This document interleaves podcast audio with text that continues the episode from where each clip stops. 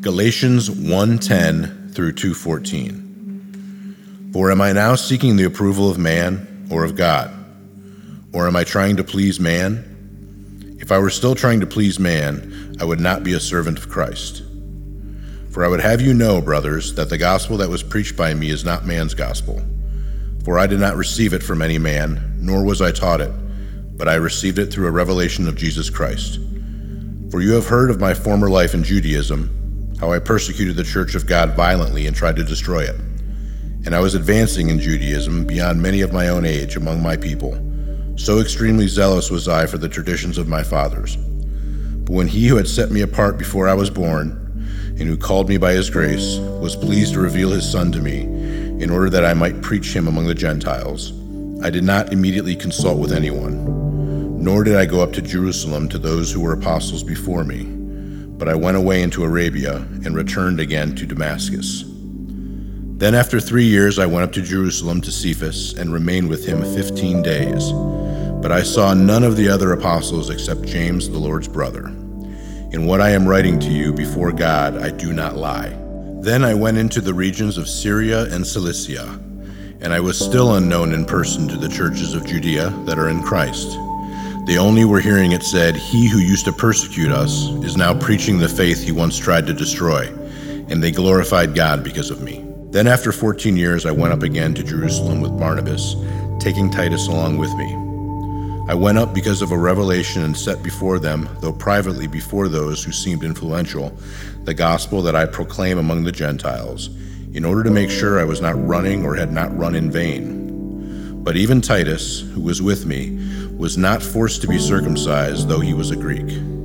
Yet because of false brothers secretly brought in, and who slipped in to spy out our freedom that we have in Christ Jesus, so that they might bring us into slavery, to them we did not yield in submission, even for a moment, so that the truth of the gospel might be preserved for you. And from those who seem to be influential, what they were makes no difference to me. God shows no partiality. Those, I say, who seemed influential added nothing to me. On the contrary, when they saw that I had been entrusted with the gospel to the uncircumcised, just as Peter had been entrusted with the gospel to the circumcised, for he who worked through Peter for his apostolic ministry to the circumcised worked also through me for mine to the Gentiles. And when James and Cephas and John, who seemed to be pillars, perceived the grace that was given to me, they gave the right hand of fellowship to Barnabas and me, that we should go to the Gentiles and they to the circumcised. Only they asked us to remember the poor, the very thing I was eager to do. But when Cephas came to Antioch, I opposed him to his face, because he stood condemned. For before certain men came from James, he was eating with the Gentiles. But when they came, he drew back and separated himself, fearing the circumcision party. And the rest of the Jews acted hypocritically along with him, so that even Barnabas was led astray by their hypocrisy. But when I saw that their conduct was not in step with the truth of the gospel, I said to Cephas before them all, If you, though a Jew, live like a Gentile and not like a Jew, how can you force the Gentiles to live like Jews? Well, good morning and welcome to the weekly gathering of Christ Community Chapel. My name is Zach. I'm one of the pastors here, and I'm so glad you're here with us this weekend, whether you're here in the West service or over in our East service or watching online. Thanks for spending some time with us. Hey, I wanted to let you know, give you an update before we look at this passage in Galatians about our Thursday night service. So, two weeks ago, we began having service on Thursday night. We had in mind, in particular, people that are not able to make it on the weekend, wanting to have uh, offer them an opportunity to hear about God's love for them in a time and space that works for them. And I'm happy to say, two weeks in, that it's going really, really well. Uh, over 200 adults are coming, 50 to 60 kids both weeks.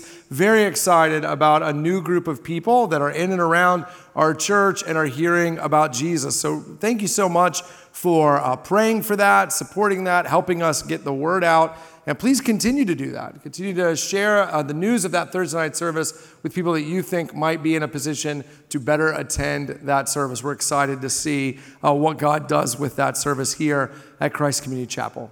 Uh, I'm also excited to continue our sermon series looking at the book of Galatians. So we're spending 10 weeks in the fall looking at every verse of the book of Galatians together. In fact, if you have a Bible, I'd love for you to take it out and open it to Galatians chapter 1. We're going to be looking at the latter half of that chapter and the beginning of chapter 2. By the way, if you're here and you're new, or maybe don't have a lot of background with the Bible and don't know how to get to Galatians, I do want you to know that in the pews in front of you, here in the West service or in the back of the room, over there in East service, uh, are these Bibles. And I actually preach from the same Bible we make available to you so that I can tell you that today's reading is on page 913. So if you want to read along with us, all you have to do is get to page 913 and you'll be there.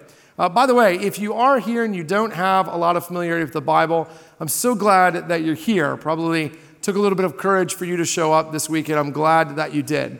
And I want you to know that, that every Bible has in the very front a table of contents. So when we, uh, at any program, event, Bible study, service that we have, which, by the way, you're welcome at all of those. If we have a reference, a book of the Bible, we forget to tell you a page number, all you have to do is go to the beginning of the book, find the table of contents, find the name of that, that book of the Bible, and that will help you get there. Thanks so much for being here this weekend. I hope that you are blessed by the service. So, if you found your way to Galatians chapter 1, end of chapter 1, beginning of chapter 2, let me hold out to you an outline that I'm going to use to guide our time together as we continue to think about these ideas that Pastor Joe introduced so well last week this idea of God's grace being something that we get for nothing, that God has something great for us that we get for nothing. Three points, very simple. They're going to go like this. I want to talk about what makes Christianity so compelling. Where does that come from? And how do you know if you've found it? What makes Christianity so compelling? Where does that come from? And how do you know if you have found it? Well, let's start with the first one. What makes Christianity so compelling? Uh, let me offer a little bit of background here for you that I think is helpful, if you know it, helpful to understand the verses that we just heard so wonderfully read. The Apostle Paul is writing this letter to a group of churches in a region called Galatia. It's a region that he at one time had visited and had taught in, and in fact had helped many of these churches get started. But since Paul has left, a new group of religious teachers have come in. They call themselves the Judaizers. And they are seeking to undo the ministry that Paul has done. Their, their primary goal is to come behind Paul, and where Paul had been telling people that all that was necessary for a relationship with God was faith in Jesus Christ, the Judaizers were coming by and saying, well, that's sort of true. I mean, you, you need to have faith in Jesus, but you also need to obey the Jewish law found in the Old Testament. In essence, what they were saying to people is that you need to add to your faith in Jesus faith in Judaism. That's why they were called the Judaizers. If Pastor Joe told us that grace is getting something for nothing, the Judaizers' message is you get something for something. That there are things that you need to do to be loved and accepted by God. And Paul is writing this letter to these churches to refute that, to, to argue against that, to, to legitimize the gospel message that he was teaching. So it's that background with which he's writing here at the end of chapter one and beginning of chapter two, where he has in mind defending himself and defending what he's been teaching. And what's interesting is that the argument he uses to legitimize the message he's teaching is the change of his own life. The argument he's going to use is the effect that what he believes and what he is teaching has had on his own life. His evidence, his proof of the power of his message is in his changed life. Uh, let me give you an analogy that I think will help this make sense. Two weeks ago, I went to the Browns Bengals game. You remember that's when we believed still this season. it was a great week. It was a great week. And uh, I went with a friend, and our seats We're high up in kind of the nosebleed section, which ended up being perfect. We were so high up that we actually were covered from the rain. Uh, they have to build, uh, you know, you get to the top of the stadium, they have to build support structures for the speakers and things like that. And we were kind of nestled underneath there. So during the game, I had no idea how hard it was raining. It was one of those kind of invisible rains where it's coming down, but you can't really tell. I mean, I had watched our offense play, and I hoped it was raining really hard but, but I couldn't tell. It wasn't until I got out of my seat and went to the bathroom at halftime and noticed that everyone in line with me to use the restroom was soaked. I mean, they, they, were, they, were so, they were so wet that you could have taken their clothes and just kind of wrung them out. And they looked miserable. I felt guilty for being so dry. You see, in that situation, I couldn't see the rain, but I could see its effect. I couldn't see the rain coming down, but I could see the consequence of the rain. The, the effect of the rain was that everyone around me was wet. That is what Paul is saying. He's saying, hey, if you wonder about the legitimacy of what I'm teaching, look at the effect it's having on me. If you can't see the rain, at least see how wet I am, Paul is saying. And in fact, he gives us three things that have changed in his life, and I want you to see them you can look in the passage as I talk about them. The first is Paul says, If you know anything about my former life, he says, three things were true of me. Number one, my, my belief in Judaism was the very core of my being. Paul says, I wasn't just ethnically Jewish or nominally religiously Jewish. I, was, I was an up and comer in Judaism. I had made that my identity. That was who I was. I wasn't just Jewish, I was an up and comer. I, I was beyond anyone in my generation. I was the one that everyone around me was looking at to become the next leader, to become the next face, to become the next spokesperson. I was committed to my faith in Judaism. The second thing he says is because of that, I hated anyone who wasn't practicing Judaism. I was so committed to it. I was so sure of it that anyone who was outside of my tradition was actually my enemy. And as a consequence, he says, I actually became violent. That's the third thing he says. My, my faith in Judaism and my hatred of non Jewish people or of Jewish people practicing Judaism the wrong way actually led me to become violent. In our day, we would say that Paul was a fundamentalist, an extremist, even perhaps a terrorist, if your definition of terrorist is that under the guise of religious principle, he was committing violence. Paul says, That's who I was a committed religious terrorist who hated anyone and everything outside of my ethnic group, outside of my religious tradition, outside of the right way, according to me, of practicing my religious tradition. He says, but, but, that's who I was. But because of what I've come to believe, because of the message that I've been teaching you, he says, it's not who I am. In fact, Paul will say, I, have actually come to believe that Jesus is the Messiah. He's the fulfillment of my Jewish faith. That all the Old Testament that I had been reading, that had been getting me ready for the Messiah, was actually pointing to Jesus. And that my belief in that is so strong that I actually don't even consider myself a proponent of Judaism anymore. And what I found in Jesus, Paul will say, is that Jesus is the means by which God is accepting people.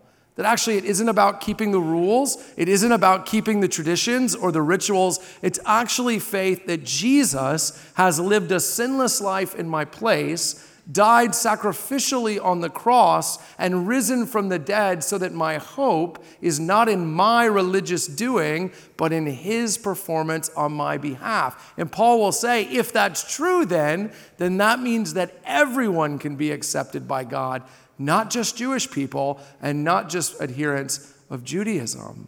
In fact, Paul becomes so committed of that to that that he actually doesn't just become a Christian, he doesn't actually just become a pastor and a missionary, he actually becomes a pastor and missionary to non-Jewish people. And there are a couple of indicators that his heart has completely changed towards these people. One is that when he goes to Jerusalem to visit the Jewish church leaders, he brings with him Titus. And that is like a former Ku Klux Klan member bringing his new friend who's a person of color.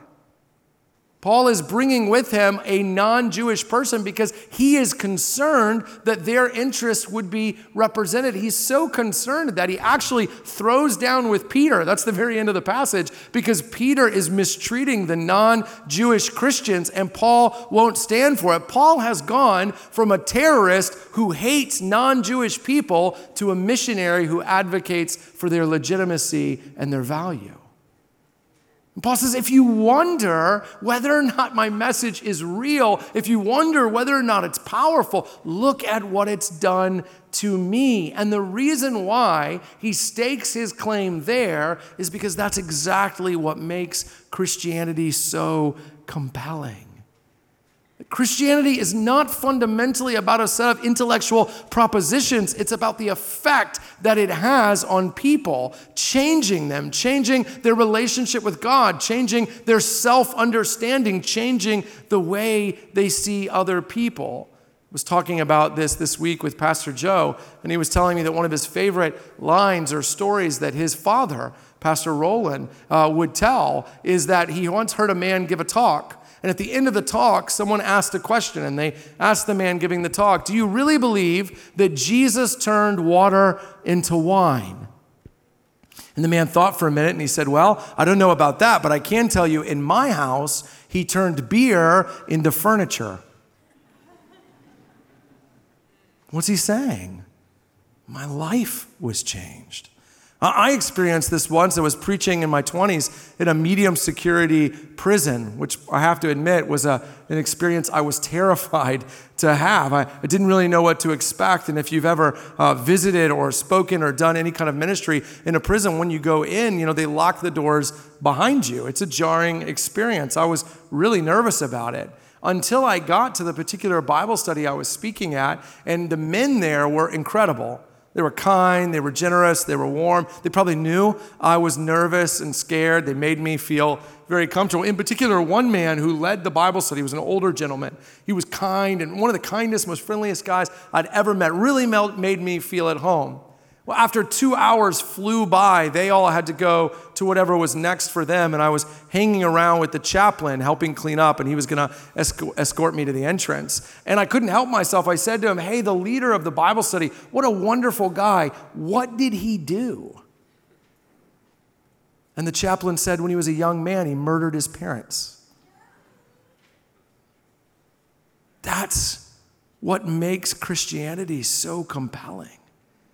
It's this idea that it has the power to actually change people.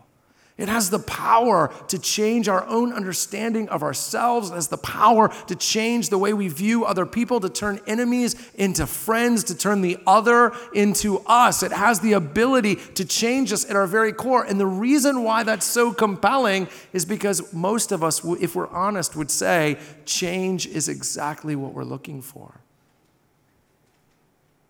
Maybe even what brings us here this weekend is a desire to change, to change how we connect to God, to change how we understand ourselves, to change our futures, to change our past, to change our relationships. We're hoping for something that will bring about change. And Paul says, Look, if you want to know that what I'm saying is true, look at what it's done to me. You may not see the rain, he says, but you can see the effect it's having on me. But that begs the question if what makes Christianity compelling is it can change us, well, where do we go to get that change? That's actually my second point. Where does that change come from? And I want you to see in the story of Paul that change comes from meeting Jesus.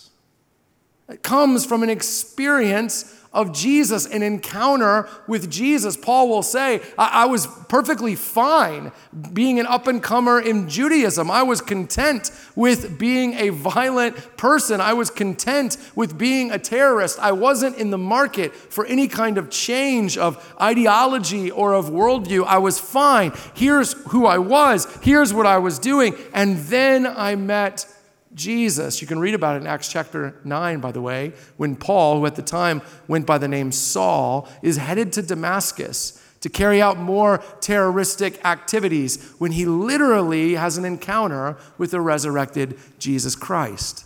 And Paul will say, That was the epicenter of my move. I want you to understand something. Christianity has the power to change people because it begins with an actual experience of meeting God in Jesus Christ. Pastor Joe and I work very hard to show you the, how intellectually compelling Christianity is, to show you the inherent logic of it, how it speaks directly into the deepest questions of our hearts and our minds. And I hope that's helpful. But I also hope you never get the impression that what makes someone a Christian is fundamentally our ability to argue you in.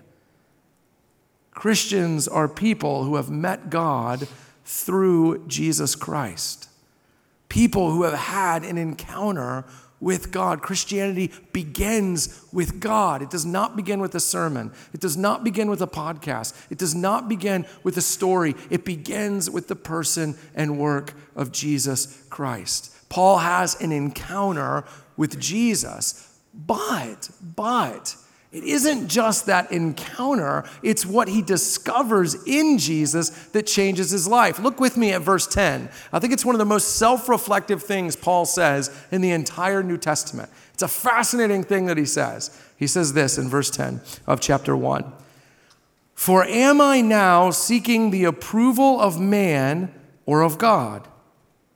Or am I trying to please man? Listen to what he says next if I were still trying to please man. Do you see that? If I were still trying to please man. What's he saying? There was a time in his life where he was trying to please man. It was, well, what do you mean? He was religious. Nobody likes religious people.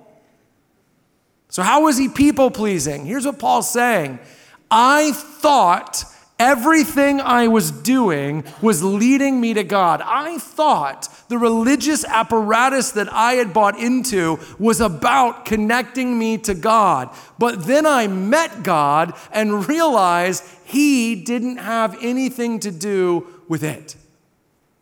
Let me give you an analogy. My wife, Amy, is an amazing woman. She's an, awesome wife. But even Superman had kryptonite. And early on in our marriage, Amy's kryptonite was giving me directions when I drove. This is before GPS. This is even before MapQuest. You remember MapQuest where you had to print them out and then hope nothing had changed? Because if it had, you were that was worthless. Right. And the reason why my wife wasn't helpful is because she had irrational confidence. And what I mean by that is, say we were going to par- a party at someone's house, I would get in the car and go, How do we get there? She'd go back out of the driveway, take a right. So I'd go right. Then she'd say, Hey, see the Arby's up there? Take a left. Third stop sign, take a right. Eventually, I would start to wonder if, in fact, we were going to get to the party. And I would say to her, Do you know where you're going? And she would say, No. I would say, Well, why did you tell me? She said, You asked. I can't think of a better metaphor for religion. Because religion is a bunch of people telling you how to get somewhere they've never actually been. That's what Paul's saying. He's saying, All my religious doing, he said, I did everything they told me to do, I did it twice.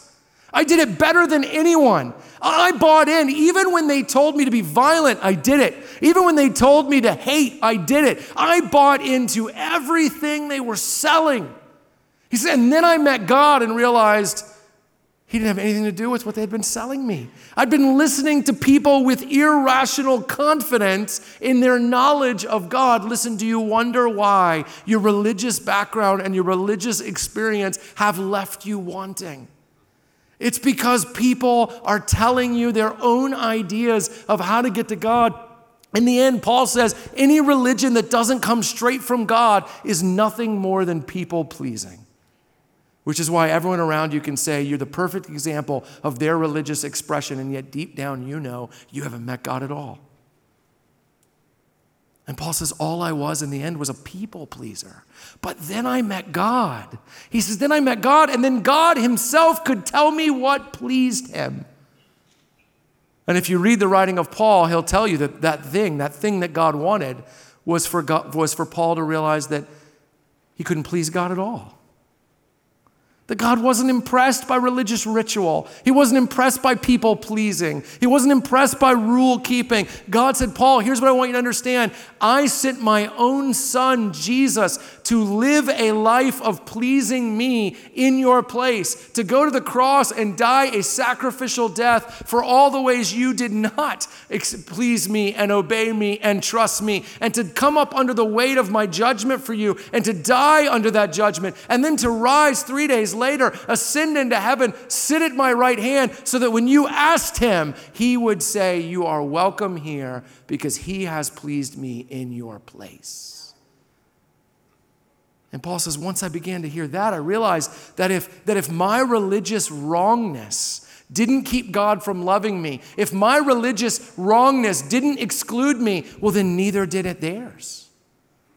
And the very people that I had hated became my mission field. Friends, I, I want to give my life to convincing you to trust God. But Christianity, Christians are made by an actual encounter with God, not through sermons.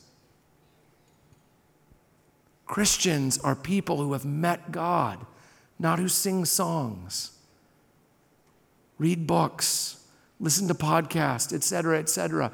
We begin with meeting God. We must have an encounter with God. But that begs the question then well, how do you know if you've had that? How do you know? How do you know when you've had that encounter with God? Uh, that's my third point, actually. I mean, because most of us are not going to have a story like Paul's, right? We're not going to be walking to Damascus and then, or in our case, driving to Akron or driving to Cleveland, and all of a sudden the heavens are going to part and Jesus is going to drop down, and we're going to go, oh, for most of us, that's not going to be true. So, so, how can we learn from Paul? Well, I want you to see something. Paul gives us a formula. Yes, he has an experience of Jesus, but it is not experience alone that makes him a, a Christian. Instead, it's experience plus truth. Look at what he says when he tells us story. Verse 16 When God was pleased to reveal his son to me, that's experience, right? When, when God was pleased to reveal his son to me in order that I might preach him among the Gentiles, I did not immediately consult with anyone, nor did I go up to Jerusalem to those who were apostles before me, but I went away into Arabia and returned again to Damascus. He begins the next verse by saying, Then, after three years, I went up. Paul has this experience of Jesus, and then he spends three years in the desert trying to figure out the truth of Jesus. He had to disentangle himself from the Judaism he grew up with. He had to connect it to Jesus. He had to understand what this experience that he had, how did it connect with the reality of what God had done in Jesus? He didn't just need experience, he needed experience and truth. Maybe the best analogy I can give you for this is that this is exactly the formula that you have when you fall in love with someone.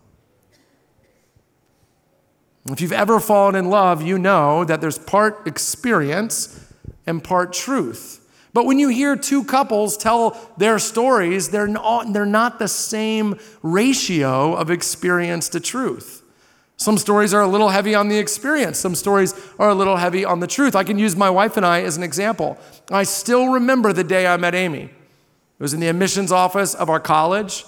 She was coming down the stairs, hair bouncing smile on her face, glowing. All I remember hearing was, ah.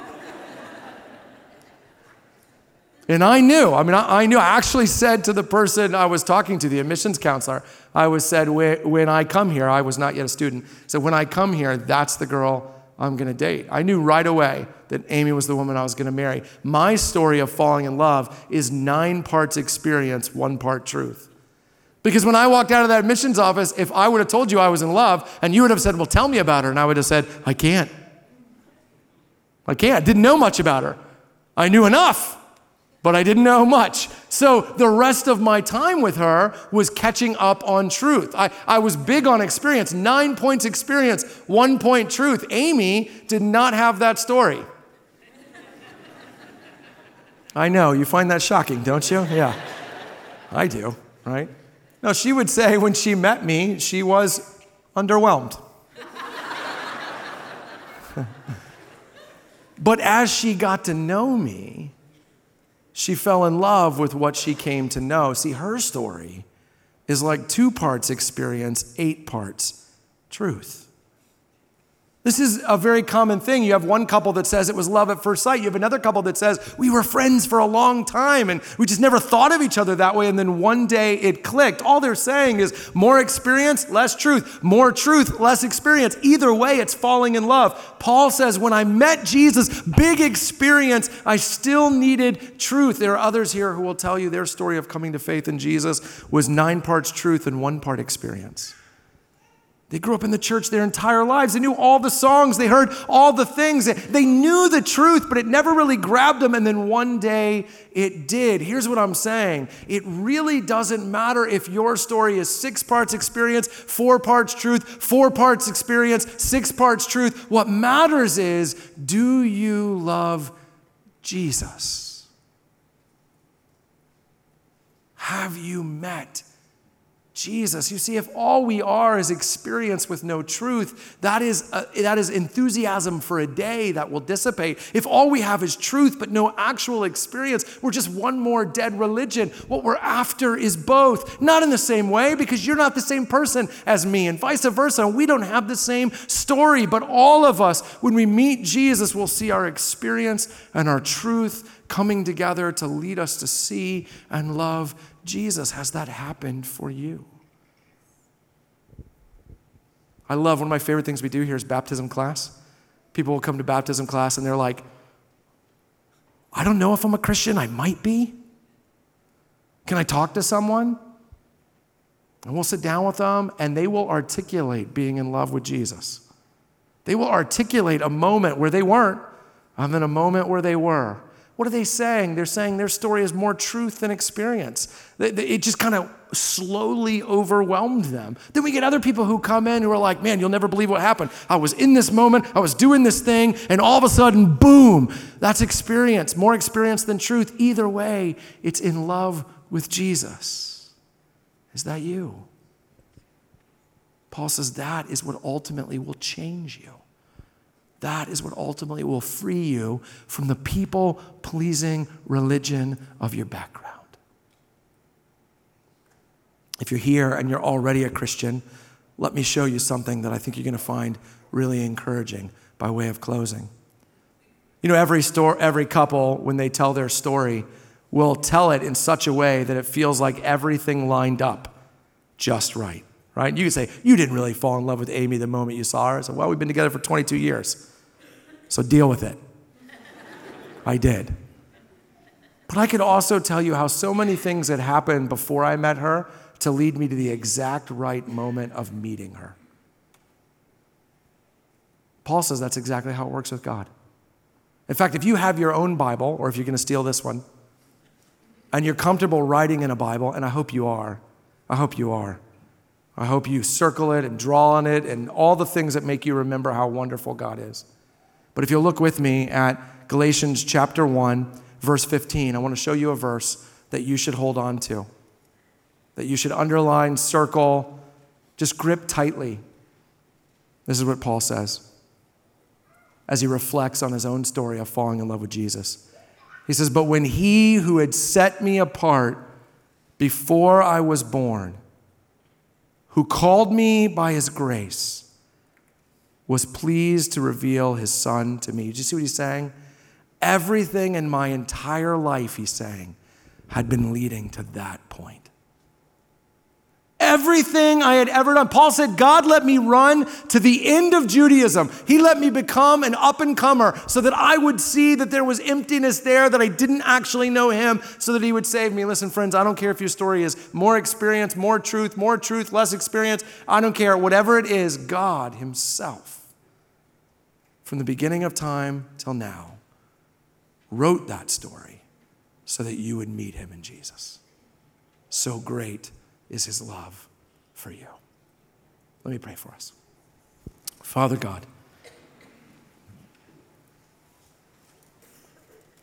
I just feel like there are got to be people here this weekend who are going to be saying, okay, okay, I'm starting to buy into the truth. I need that experience. Pastor Zach said to ask and that God would show up. God, I just pray that for your glory, not for mine, for your glory, you would make good on that promise that there'd be people here this weekend that would be pointing to this day. Say, this is the day when I had an encounter with Jesus. For those of us who look back on our stories, we're so grateful for the grace you showed us, for the way you wove in our stories in just the right way, that in our time of need, we would reach for you. We're grateful for who you are and for what you've done. In Jesus' name we pray. Amen.